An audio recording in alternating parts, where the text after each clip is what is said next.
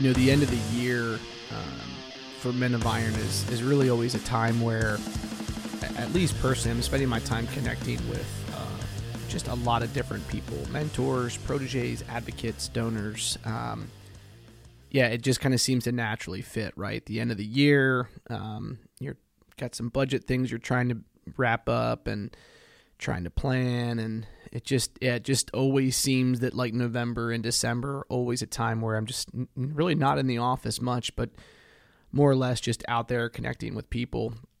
And you know, it's there's been this interesting theme I've noticed since the beginning of November eh, when it comes to uh, interacting with men in particular, and you know, there's this theme of just um, I don't want to be negative on the podcast today, but there's there's a theme of struggle. There there's a theme of um, yeah, like grinding it out. There's a theme of yeah, I've got some difficult things I'm facing right now.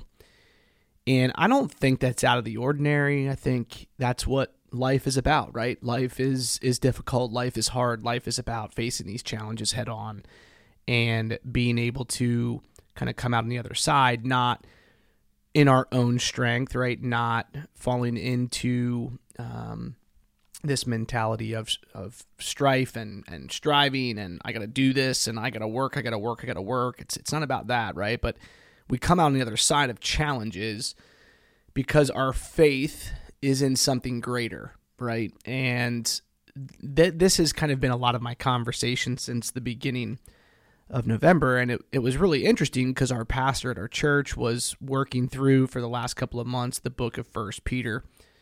And we see in First Peter uh, a theme of, of suffering, right? And and kind of coming out on the other side of this. And it was interesting. We were we were in First Peter chapter five, um, and we were wrapping up there with this last chapter. And, you know, if you look at this, and, and I want to encourage all of you listeners on this podcast and in this community to go there and, and to read this because the first part of chapter five kind of talks to the, the elders, right? And, and Peter's giving instructions to to the elders, to people that are going to be shepherds of the flock, right? And so I'm not going to focus on that today. I, I want to go to the young men piece where he says this, and I'm just going to read it nice and slow. And I want these words to kind of let let them marinate a little bit. But it says this: "Young men, in the same way, be submissive to those who are older. All of you, clothe yourselves with humility toward one another, because God opposes the proud, but gives grace to the humble." Now he's telling him this Humble yourselves, therefore, under God's mighty hand, that he may lift you up in due time. Cast all your anxiety, cast all your anxiety on him, because he cares for you. Be self-controlled and alert. Your enemy, the devil, prowls around like a roaring lion, looking for someone to devour. Resist him, standing firm in the faith because you know that your brothers throughout the world are undergoing the same kind of sufferings.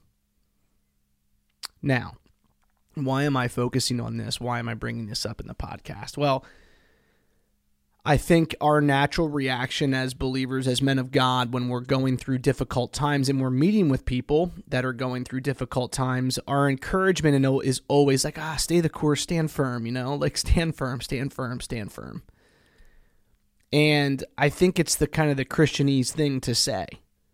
I really do. I think it's it's easy for us to say that, but do we really have we really taken a step back? My question to all of us is have we taken a step back and asked ourselves the question, well like what does it mean to stand firm? What does it mean to stand firm in the midst of our trials? What does it mean to stand firm in the suffering? What does it mean to stand firm when something difficult is ahead of us? And there's all kinds of different things. It could be family problems, it could be work problems, it could be health problems, it could be addiction. I, I don't know what the challenge is that's in front of you. I think that's the first thing you've got to like understand and, and kind of come to clarity with is what is the hurdle that's in front of me? What is the challenge? What is that one thing that just seems to be tripping up my mind? It's it's tripping up my thought processes, it's tripping up my attitude, it's it's tripping up everything. Like what is that one thing? Because I want to encourage all of us to understand today what standing firm really means. But before that, let's go back here just for a moment and and look at who Peter is encouraging here. He's saying, "Young men, be number 1, be submissive to older men." So there's instruction here that when you're when maybe you're about to uh, face a trial, right? First and foremost, before you're even in that, we have to make sure that we've got the right attitude to be submissive to older men. Be humble, he tells them, right? Um, and so I want to make sure that all of us here on there, like, you've got to have that guy that's in front of you. You've got to have that man that's in front of you, or else, like, it's going to be really, really challenging to get through this. Number one, okay? Then he tells him to be self controlled. Some uh, versions might say sober minded, right? So be submissive to older men. Number two, be self controlled, sober minded. He tells him to be alert Number three, or be watchful. Make sure you're not falling asleep here. Be watchful. And then the last thing there is he says, resist the enemy, resist Satan, resist him. We're not attacking him, we're not on the offense. We are simply resisting. And that's where he then goes in and simply says, resist him, standing firm in the faith. And our pastor did just an unbelievable job at breaking this down of how to stand firm in the faith. What does that mean? when you are faced with a trial and you've got that man that's ahead of you, right? And you have a mentor to lean on. But now, how do I stand firm in the faith? Garrett, yes, I, I have that guy in front of me and I'm I am self-controlled, I am sober-minded, I am alert, I am resisting. Okay, but how do I resist? How do I stand firm? He says this number one, take every thought captive. The moment you face a challenge, you're the enemy is going to attack your mind. He is going to attack your mindset. He's going to make you go negative way faster than he is going to make you positive. And so you capture that thought, you take every thought captive and you make it obedient to Christ. Second Corinthians 10:5, you can check that out about kind of on your own, but take every thought captive and make it obedient to Christ.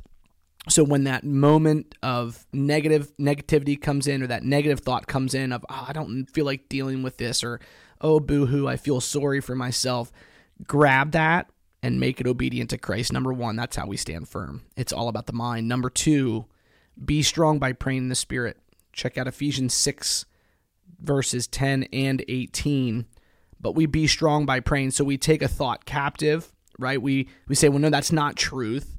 Enemy i'm resisting you right now. I'm gonna i'm gonna pray now that the lord would give me truth and i'm going to pray scripture. I'm going to i'm gonna pray god's wisdom here. I'm gonna pray uh, absolute truth into the negativity that maybe i just took captive but we pray the third thing is now we lean on community right ecclesiastes 412 talks about hey you know, one's going to be broken, two's tough to break, but three, man, oh man, watch out. But check that that scripture out. But we've got to lean on community. So number 1, how do we stand firm? We take that thought captive, we make it obedient to Christ.